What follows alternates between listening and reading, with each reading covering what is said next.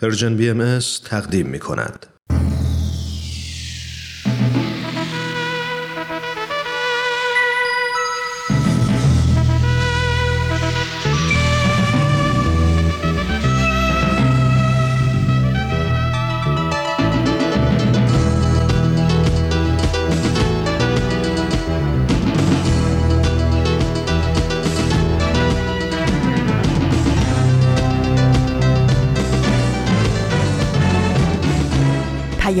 دوست. برنامه ای برای تفاهم و پیوند دلها.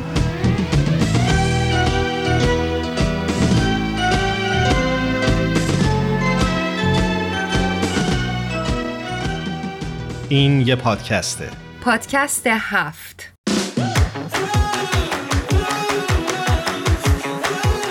امروز جمعه سه بهمن سال 1399 خورشیدی برابر با 22 ژانویه 2021 میلادیه. و این 38 مین قسمت از پادکست هفته.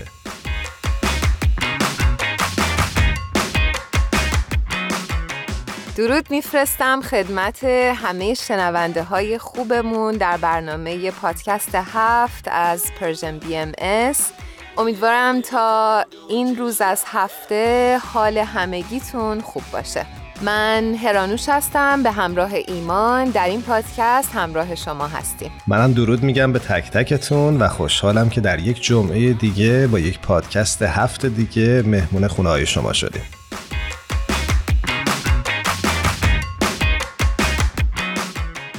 ایمان بله اخلاقت چطوریه؟ قابل تعریف نیست مخصوصا صبح اخلاق چطوره؟ همیشه خوبی؟ اخلاق من آره تقریبا همیشه خوبه ولی خدا نکنه که خوب نخوابیده باشم آره موقع اخلاقم اصلا خیلی بی اخلاق میشم. فکر می‌کنی چند درصد اوقات خوب نمیخوابی؟ فکر می‌کنم یک روز ممکنه در 365 روز بیفته ولی واقعا دلم میسوزه به حال اطرافیانم.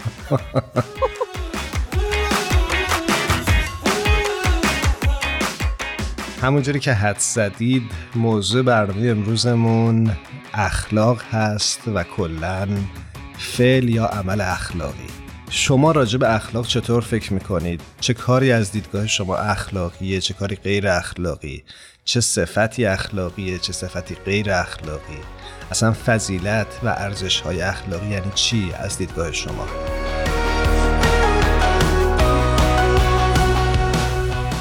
ایمان علم اخلاق شاخه از علوم انسانیه که موضوع اون شناخت مصادیق ارزش ها و بیانگر راه های کسب فضائل و ترک رضائل اخلاقیه. این تعریفی هستش که توی جامعه شناسی ازش شده. و جالب اینجاست که اخلاقیات تو دو زمینه به کار میره. یکی تشخیص فردی یعنی تشخیص خوب از بد. و روش های رفتاری که گاهم به عنوان عرف رفتاری نهادینه شده و در یک گروه فرهنگی، مذهبی، اجتماعی یا فلسفی شناخته میشن. و فکر می‌کنم که خود این مفهوم یعنی همون چیزی که گفتید تشخیص خوب از بد یک مفهوم و پدیده که به درازای تاریخ در بین انسان ها مورد پرسش قرار گرفته و انسانها متفکرین فلاسفه دانشمندان و نظریه پردازان بسیاری راجبش صحبت کردند و هنوز که هنوزه شاید یک معیار ثابت و مطلقی در این زمینه نشه پیدا کرد و دیدگاه های متفاوتی در موردش بیان میشه. ایمان داشتی صحبت می‌کردی. داشتم به این فکر می‌کردم که ما بعضی وقتا فعل طبیعی و فعل اخلاقی رو ممکنه با همدیگه اشتباه بگیریم. منظورت چه دقیقا؟ کارهای طبیعی همون کارهایی هستن که وقتی انسان اون کارها رو انجام میده ستایش و یا سرزنش نمیشه. مثلا انسان وقتی گرست نمیشه غذا می‌خوره تشنه میشه تمام این کارها هیچ سرزنش و ستایشی نداره. ولی یه سری از کارهای ما هستش که مافوق کار طبیعی هست و اون فراتر از اون کارهای حیوانی قلم داد میشن. مثل چی؟ ببین مثلا مثالش مثل خدمت به دیگران از خودگذشتگی مثلا هدیه ای که به کسی میدیم اینا همه می‌تونه مثال هایی باشه از اون فعل اخلاقی. فکر کنم متوجه شدم منظور چیه و میشه راجب این خیلی صحبت کرد. اما قبلش اجازه بده که بریم با آزین ایقانی همراه بشیم منتظرمونه روی خط و بعد دوباره این بحث رو پی می‌گیریم. بله حتما بریم باهاشون صحبت کنیم.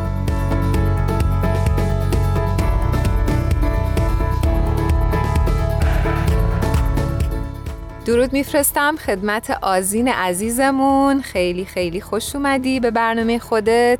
خوشحالیم از اینکه روی خط داریمت. ممنونم هرانوش جان. منم درود میفرستم به شما ایمان عزیزم و همه شنوندگان خوبمون. منم به درود میگم آزین عزیز. مرسی که این هفته هم با این برنامه همراه شدیم. مرسی عزیز آزین جون همونجوری که می‌دونی موضوع برنامه امروزمون اخلاق و اصلا کلا فلسفه اخلاق و مبناهای اخلاقی هست. چه مطلبی در این ارتباط برام آماده کردی؟ ایمان جان مطلب این هفته عنوانش هست ایجاد بینشی مشترک در وانواتو برای تربیت اخلاقی. باز دوباره جاهای سخت گفتی آزین. آره دقیقا. وانواتو مثل واتو باتو بود. کجاست؟ اینو باید از جغرافیدان بزرگ بپرسید. من نمی‌دونم. یه جزیره است در شرق استرالیا در اقیانوس آرام. بسیارم عالی. چه جالب. خب مطلب این هستش که همزمان با جشن چهلمین سال استقلال وانواتو و با نگاهی به آینده گفتگوی ملی درباره مسیر آموزش و پرورش کودکان و جوانان شتاب بیشتری گرفته. اخیرا بهایان در این کشور برای کمک به این گفتگوها نمایندگانی از دفتر نخست وزیر وزارت آموزش و پرورش رؤسای دهکده ها و فعالین اجتماعی رو دور هم گرد آوردن تا در کنار هم بر نقش تربیت اخلاقی در اجتماع تعمل کنند. آقای نیمتیک مدیر کل دفتر نخست وزیری با توصیف حس مشترک شرکت کنندگان میگن که همه ما آرزوی اجتماعی رو داریم که در اون شادی دائمی باشه. بیگانگی و اختلاف نباشه. همه در فضای مسالمت آمیز زندگی کنن و به همدیگه اهمیت بدن. اما سوال اینه که چطور می‌تونیم جوانانمون رو تواندهی کنیم و اونها رو قادر به ساختن چنین اجتماعی کنیم؟ مسلما آموزش و پرورش نقش حیاتی در این زمینه داره.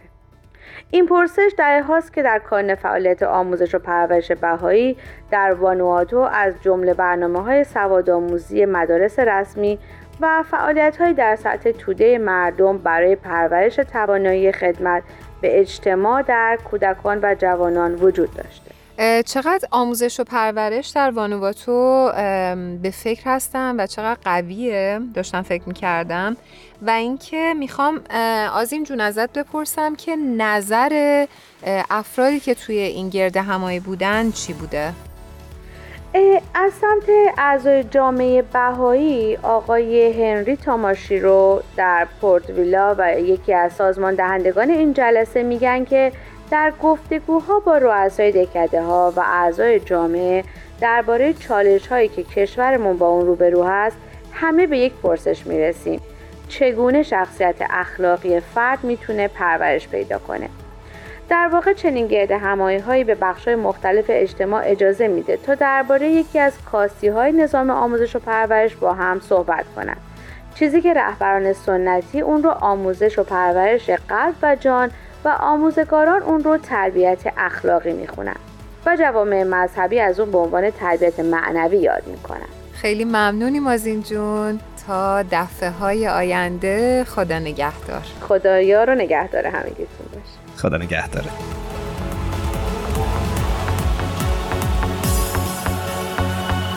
طاقت بیار میشه شنید خندیدن دلخواه رو. تو زنده میمونی رفیق طاقت بیار این راه رو. توفان و پشت سر بذار اون سمت ما آبادیه. این زمزمه تو گوشمه فردا پر از آزادیه. ترانه‌ای که میشنوید عنوانش هست طاقت بیار رفیق از سیاوش قمشی. طاقت بیار رفیق. خورشید پشت ماست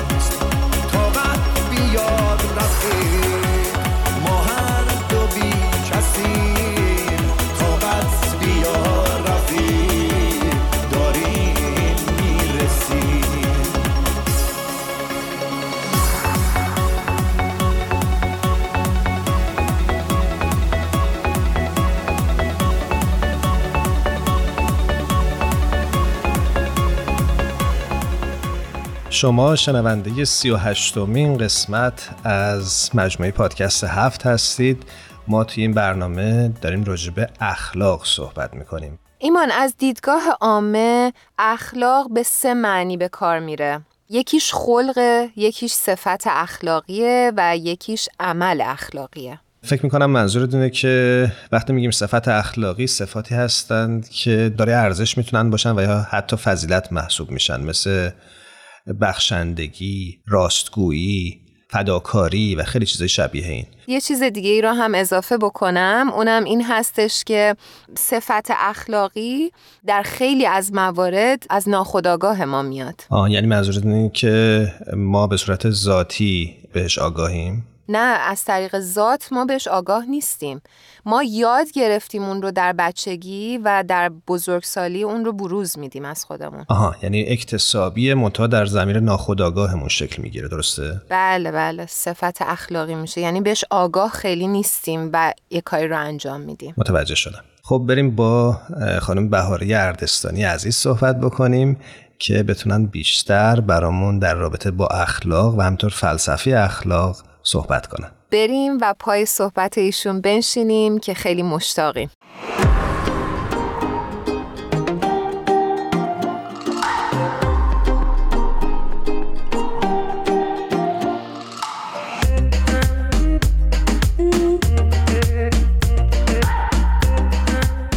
برای شنونده های خوبمون خبر خوش دارم و اینکه ما خانم بهاره اردستانی رو آوردیم روی خط دوباره در سال جدید و خیلی ممنونیم از ایشون که دعوت ما رو پذیرفتن. بهاره جون به برنامه خودت خوش اومدی. درود میفرستم خدمتت. ممنونم. درود به شما و همه شنوندگان عزیز برنامه پادکست هفت. بکنم این اولین باری است که سال 2021 با هم حرف می‌زنیم درسته؟ بله. بله بله منم در این سال تازه و البته با تاخیر سال نو رو به تبریک میگم و به درود میفرستم. ممنونم. انشالله که امسال سال خیلی خوبی برای شما و همه جهانیان باشه. دیگه زنده این به امید. بله امیدواریم. برای اون دسته از شنونده هامون که شاید از این برنامه با بهاره همراه میشن بگیم که خانم بهاره اردستانی فارغ و تحصیل رشته نرم افزار کامپیوتر هستند و همینطور پژوهشگر در حوزه فلسفه. بهار جون در اولین برنامه که با هم بودیم یادم میاد که صحبت کردی که یکی از شاخه هایی که فیلسوفا بسیار سرش وقت گذاشتن اخلاق هستش. فکر می‌کنم که جا داشته باشه که بیش از یه جلسه راجع به نقش فلسفه در حوزه داوری های اخلاقی صحبت بکنیم. موافقید؟ عالیه موافقم. بسیار خوب. پس برو بریم هرانش بریم. بهار جون فلسفه چه کمکی می‌تونه به ما بکنه در حوزه داوری ها و قضاوت اخلاقی؟ قبل از اینکه وارد بحث بشیم من می‌خواستم با اجازه شما اگه بشه حرف آخر رو اول بزنم. اگه از این دو جلسه فقط قرار باشه چند جمله در وجود ما به یادگار بمونه من خیلی دوست داشتم این جملات باشه. انسان در جریان تاریخ به امور زیادی میبالید و افتخار می‌کرد که یکی یکی از دستشون داد. در برنامه گذشته قدری بهشون اشاره کردیم. مثلا اثر این جریان که زمین دیگه مرکز عالم نیست و کل عالم به دور اون نمیگردن یا اون تصویری که انسان از خودش بعد از نظریه تکامل باهاش مواجه شد و مجبور شد به دنبال معنای تازه‌ای بگرده و حالا هم می‌تونیم بگیم هوش مصنوعی. زیادن از این مثال ها اما اخلاق هنوز عرصه هست که برای انسان باقی مونده و مایه فخر و مباهات عالم انسانی هست. در عرصه اخلاق انسان محکوم به آزادی و تصمیم گیری و داوری هست. هیچ گریزگاهی برای انسان و هیچ شانه پهتری تاکید می کنم هیچ شانه پهتری برای قبول مسئولیت بجز شانه های خود انسان وجود نداره. وقتی تصمیمی گرفته شد یا حتی تصمیم گرفتیم در یک موقعیت یا بزنگاه اخلاقی هیچ کاری نکنیم چون منفعل بودن هم نوعی تصمیم و انتخاب هست. در هر دو مورد باید بتونیم توجیهی برای انتخاب و تصمیممون داشته باشیم. مرجع و ولی و مؤسسه و تشکل و این و آن هیچ کسی مسئول تصمیم ما نیست. حتی زیر سایبان دین هم اگر قرار گرفتیم راه گریز از مسئولیت اخلاقی وجود نداره. ما می‌تونیم از نصایح متون دینی که بهش اونس داریم الهام بگیریم.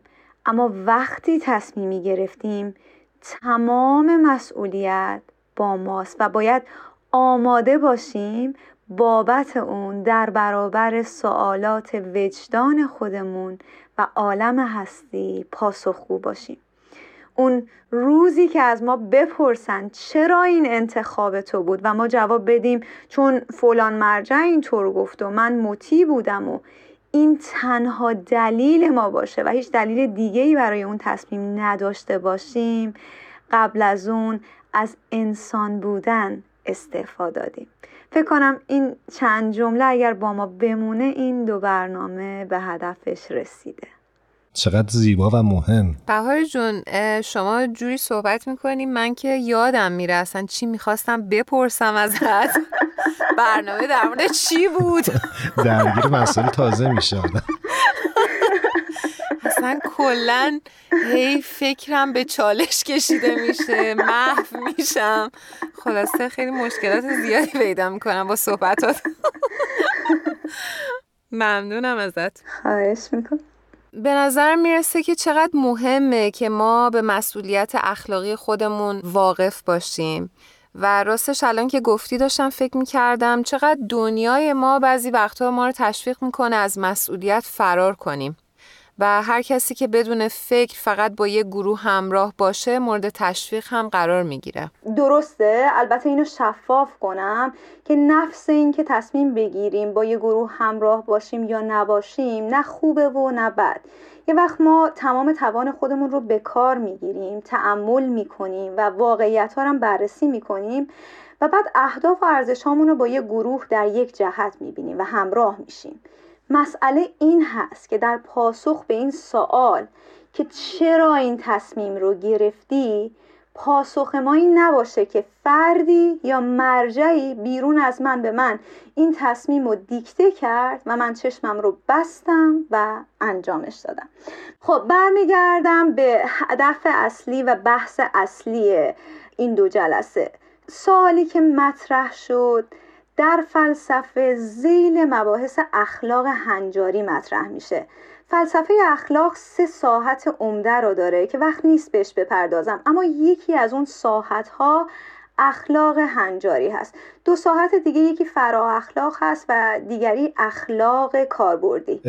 بهار جان می‌دونم که وقت کمه اما فکر می‌کنم مهمه که این واژه که به کار بردی فرا اخلاق رو همینجا تعریفش بکنیم. امکانش هست این کارو بکنی؟ صد درصد. فرا اخلاق من خیلی کلی میگم و به شاخهاش نمی‌پردازم. تلاشش این هست که به فهم اصل و منشأ و سرشت و معنای ارزش ها و اوصاف جملات و نگرش ها و قضاوت های اخلاقی بپردازه. مثل خوبی، بدی، باید، نباید اینا از کجا میان؟ حدود و سغور معنای مفاهیم اخلاقی هم در فرا اخلاق مطرح میشه. مثلا شما وقتی میگی این خانه خوب است با وقتی میگی راستگویی خوب است این خوب در این دوتا جمله یه معنا رو داره.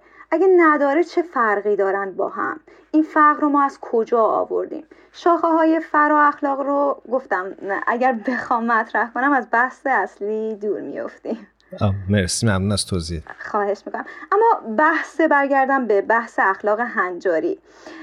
بحث اخلاق هنجاری همون سوالی هست که اول برنامه پرسیده شد و با زندگی و تک تک لحظاتی که ما درش تصمیم گیری اخلاقی می‌کنیم ربط و نسبت پیدا می‌کنه.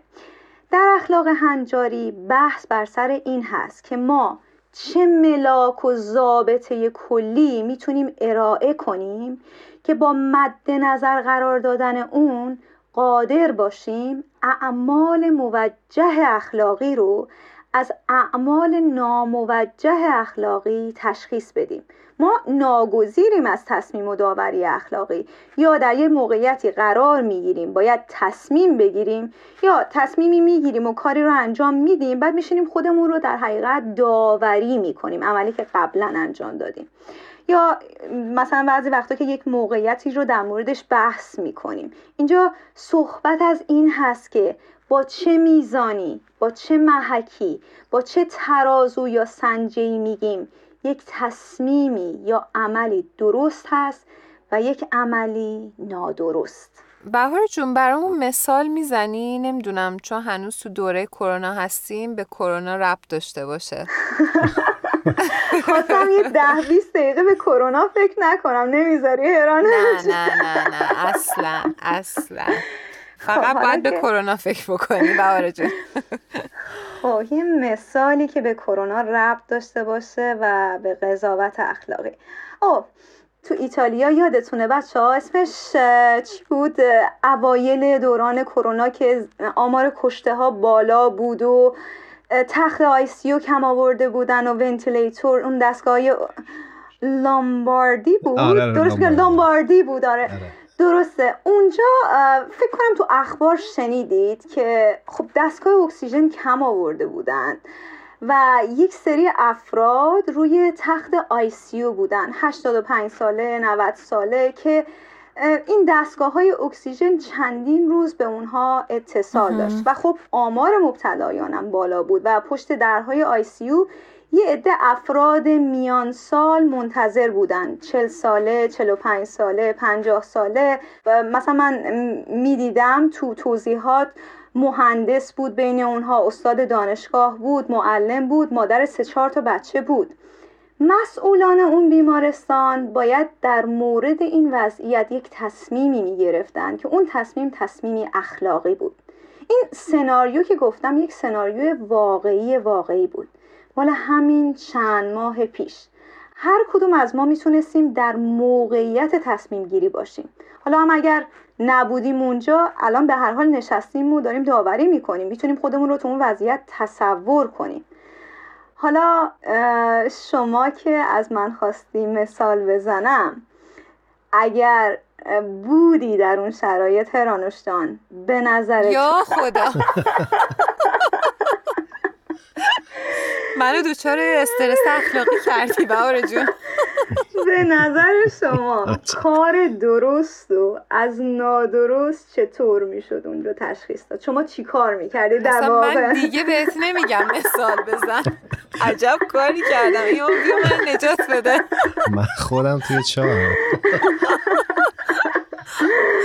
خب من دوست دارم که نظر شما رو بشنوم بچه ها. شما در اون شرایط اگر بودید چه کار می‌کردید؟ دستگاه اکسیژن محدوده. ندارید به تعداد کافی.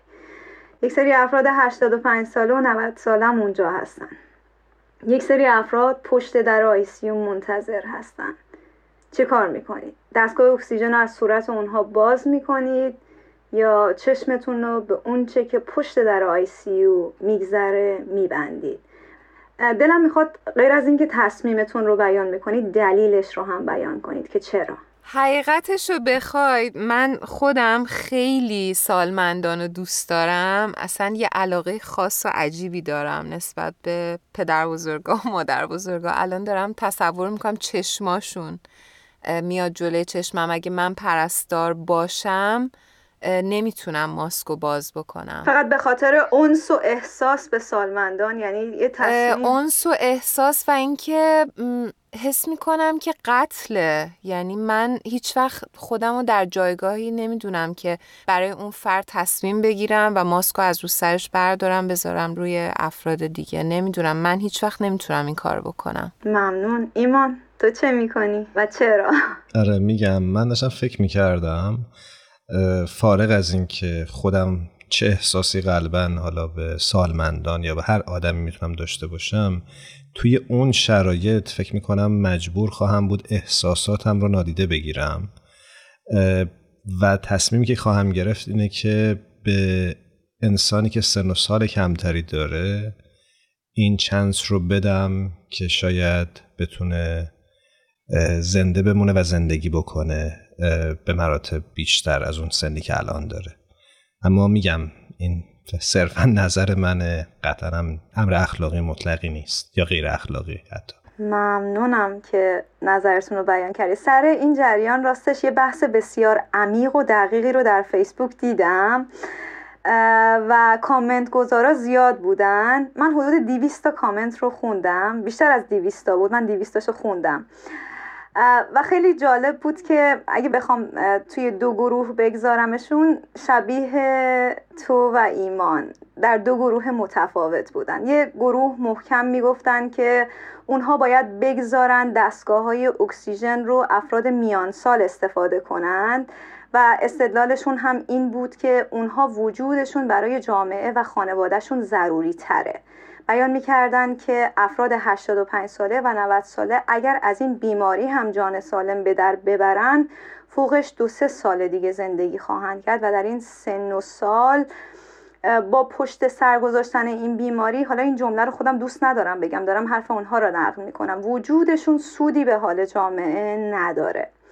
گروه دیگه در حالی که گروه دیگر رو متهم به تصمیم ضد اخلاقی می‌کردند می‌گفتند مثل هرانوش باز کردن دستگاه اکسیژن از صورت اون افراد 85 ساله و 90 ساله قتل نفسه و قتل نفس عمل قبیهیه هر کس این کار رو بکنه یک قاتله.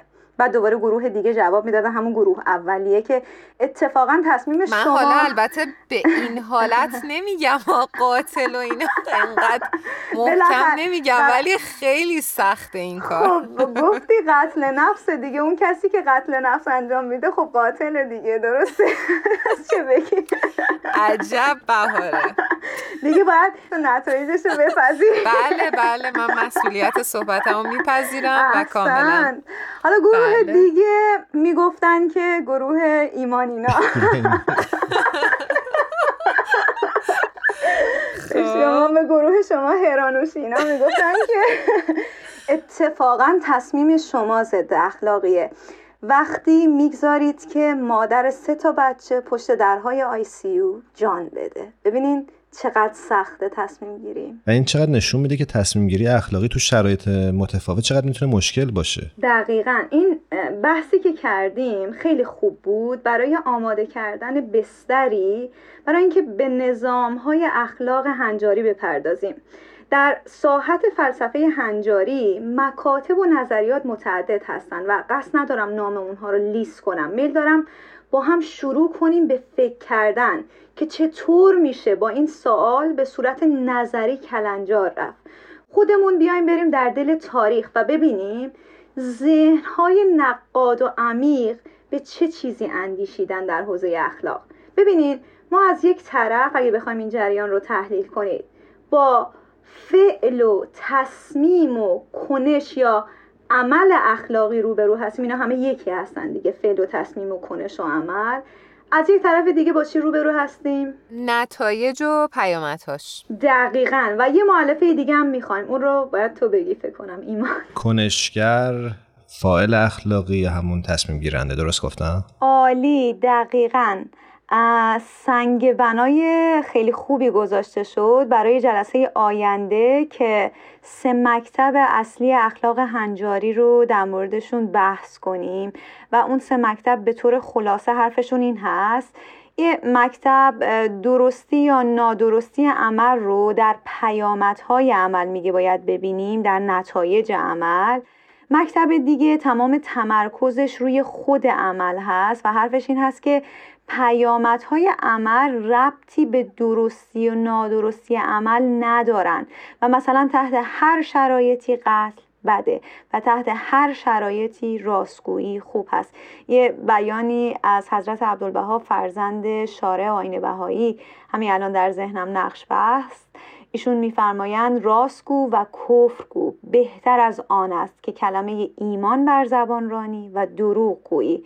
یعنی حتی اگر راستگویی منجر میشه به اینکه کفر بگی و از دایره دین خارج بشی راست بگو راستگویی رو انتخاب کن. یا در جای ایمانوئل کانت میگه که راست بگو ولو افلاک در هم ریزد. پیامد مهم نیست خود عمل هست که مهم هست. یه مکتب دیگه هم تمرکزش روی فائل و تصمیم گیرنده اخلاقی هست.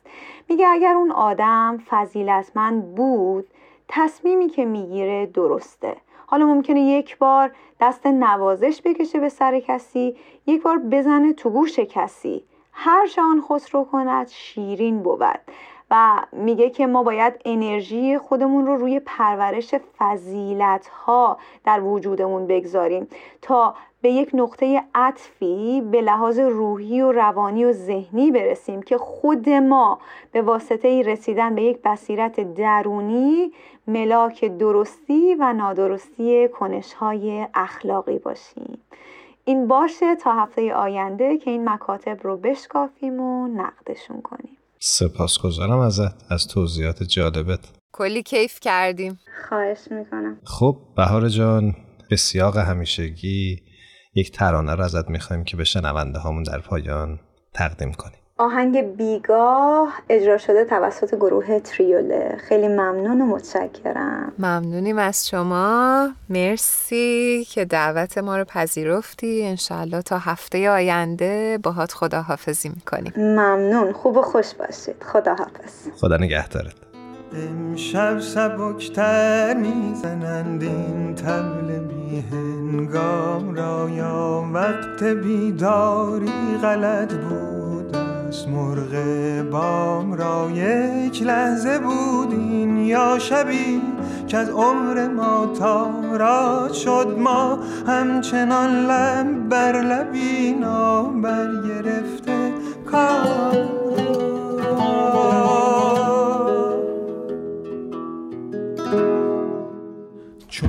بخت نیک انجام را با ما به کلی سر شد بگذار تا جا می‌دهد بدگوی بد.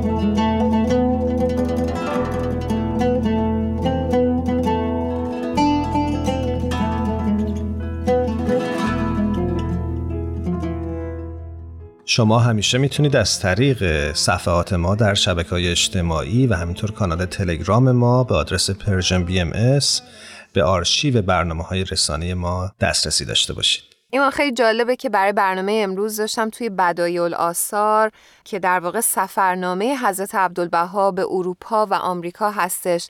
داشتم میگشتم به یه بیانی برخوردم در خصوص اخلاق. خیلی برام جالب بود. دوست داشتم که با همه شریک بشم. بسیار عالی. میفرمایند از برای اعمال و فضائل انسانی درجات است.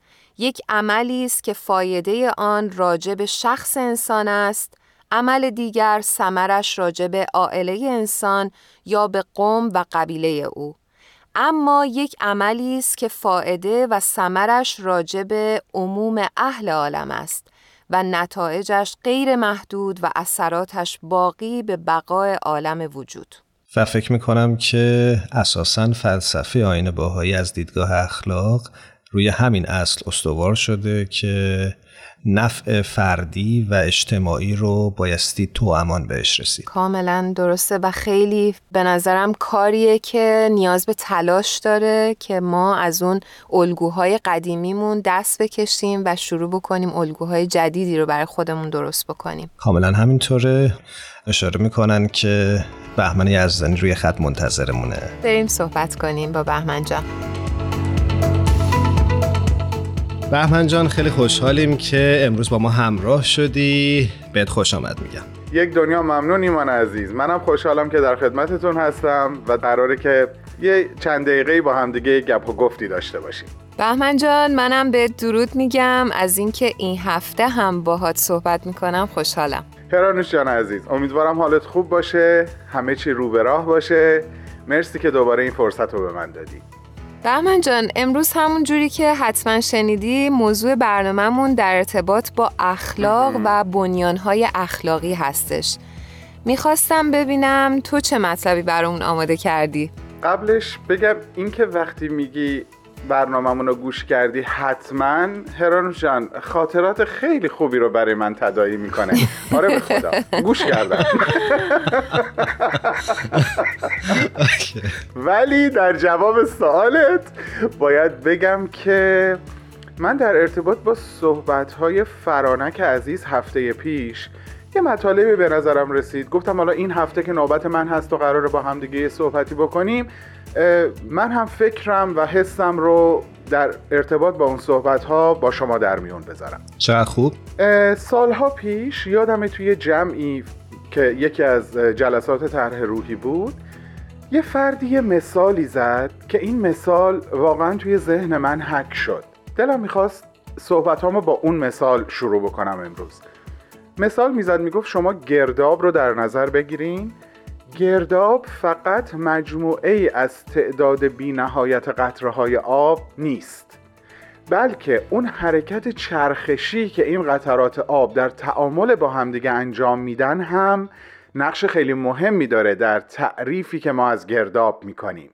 با این مثال تفاوت بین افراد و جامعه رو می‌خواست توضیح بده. می‌گفت جامعه فقط از تعدادی افراد که کنار همدیگه قرار گرفتن تشکیل نمیشه. بلکه جامعه تعامل بین اون افراد هم هست. این هم خیلی اهمیت داره. درست مثل تعاملی که در بین قطرات بینهایت آب وجود داره برای اینکه گرداب رو بسازن. من احساس می‌کنم طرح روحی تعریف تازه از افراد و اجتماع و تعاملی که اینها با هم دیگه دارن به مردم ارائه کرد. و دوست داشتم راجع به این یک کمی صحبت بکنم با تو چه مثال خوبی زدی بهمن. یاد تجربه خودم از شرکت تو این دوره ها افتادم. دقیقا حس کردم همین تعاملی که شکل می‌گیره می‌تونه جامعه رو به پیش ببره. جالب هرانوش وقتی تو اینو میگی احساس می‌کنم که انگاری ماهایی که طرح روحی رو تجربه کردیم به یه سری افکار و احساسات مشترک دست پیدا کردیم. وقتی یکیمون راجع به یکیش حرف می‌زنه اون یکی احساس می‌کنه حرف خودش رو داره میشنوه. این خیلی جالبه. دقیقا همینطوره. خب بهمن جان اشاره کردی به طرح روحی در این راستا. خوبه که این بحث رو پی بگیریم ببینیم که کلا چرا فکر می‌کنی که طرح روحی می‌تونه تأثیر گذار باشه. حتما ایمان جان. در ادامه این مثالی که زدم می‌خوام بگم که طرح روحی با الهام از آثار بهایی تمدنی رو معرفی می‌کنه که اون تمدن شاخصهایی داره. یکی از اون شاخصها و شاید یکی از مهمترین هاش احیاء روحیه نیایش هست. یعنی گفتگوی ما انسان ها با خالقمون. گفتگویی که می‌تونه مهرامیز یا حتی عاشقانه باشه. شاخص های بعدی که به دنبالش میاد اهمیت بسیار زیادی هست که اطفال و نوجوانان جوامع انسانی دارند و در کنار اون بزرگسالان که در مقام پدر و مادر در مقام مشوق در مقام معلم می‌تونن از این سرمایه های بسیار ارزشمند به درستی بهره ببرن برای بازسازی جوامع انسانی که از جوامع محلی می‌تونه شروع بشه و به جوامع بزرگتر برسه.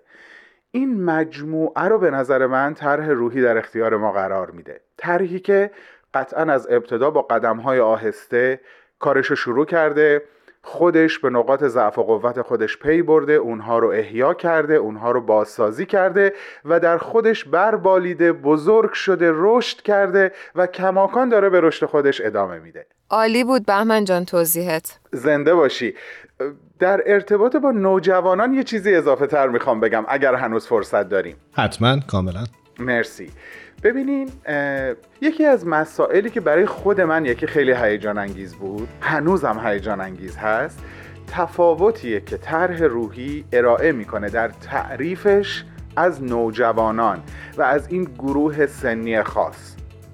برخلاف اون چیزی که اکثر آدم ها ممکنه فکر بکنن که نوجوانان یه تعداد انسان های سرگشته و سردرگمی هستند که به شدت درگیر بحران های دوران بلوغن تر روحی نوجوانان رو به عنوان انسانهایی معرفی می‌کنه که بالاترین اشتیاق و انگیزه رو برای خدمت کردن به جوامعشون و تغییر ایجاد کردن در ماهیت زندگی هستند.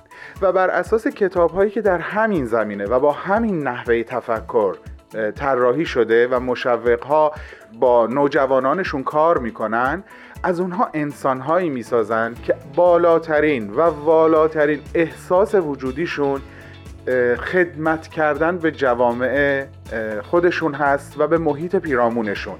از ساده ترین کارها که نظافت محله گرفته تا تأثیرهای خیلی بزرگتر و بیشتر که مثالهاش رو میشه زد. این تفاوتی که در تعریف نوجوان هم به خود نوجوانان ارائه میده هم به سایر انسانها برای من یکی از زیباترین و جذابترین قسمت های طرح روحی هست. به نکته مهمی اشاره کردی من چون خودم مادر هستم و نوجوان دارم وقتی می‌بینم که شرکت دخترم تو این دوره ها و فعالیت هایی که مثال زدی چقدر می‌تونه تو روحیش نگاهش به جهان اطرافش تاثیر بذاره به این نتیجه می‌رسم که چقدر میشه تاثیر این دوره ها رو حتی در کوتاه مدت به چشم دید. چه جالب هرانوش. قطعا تو به عنوان مادر یک نوجوان شاید بیشتر از من بیشتر از خیلی ها این رو دیگه با تمام وجود لمس کردی که وقتی تعریف ما از نوجوان تغییر می‌کنه و ما بر اساس یک تعریف متعالی وارد اقدام و عمل میشیم چه تأثیری روی اون نوجوان داره و اون نوجوان چطوری اینو به ما و به جامعهش برمیگردونه. ممنونم ازت بهمن. نکته خیلی خوبی رو این هفته اشاره کردی و فکر می‌کنم میشه راجع به این باز هم صحبت کرد. هفته آینده و هفته های بعدش هم فکر می‌کنم قدری هنوز راجع به مؤسسه روحی صحبت بکنیم. خیلی باهات موافقم ایمان. واقعا جا داره به خصوص برای تعدادی از شنونده هامون که شاید هنوز خیلی با این طرح آشنا نیستن و دارن سعی می‌کنن بیشتر باهاش آشنا بشن واقعا جا داره که هنوز صحبت بکنیم برداشت هامون تجربیاتمون رو به زبون بیاریم باهاشون در میون بذاریم. برای اینکه این می‌تونه خودش یک نوع دعوت باشه به شرکت این عزیزان در یکی از این فعالیت های این فرایند بزرگ. منم باد موافقم. خیلی خوب. بهمن عزیز ازت خدافزی می‌کنم. تا یه برنامه دیگه هر جا هستی خوب و خوش باشه از هر دوتون سپاسگزارم. از شنوندگانمون هم همینطور. همتون رو به خدا میسپارم. خدا نگهدارت.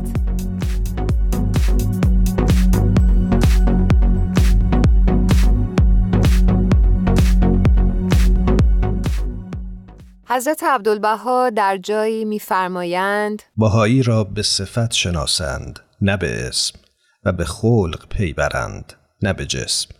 امیدوارم همه ما بتونیم از رهروان راه اخلاق باشیم. یه بار دیگه تشکر می‌کنیم از تهیه کننده های خوب برنامهمون بدی، میساق، الهام و تارا که این هفته هم به ما کمک کردن تا این برنامه رو به دست شما برسونیم. خیلی ممنونیم ازشون.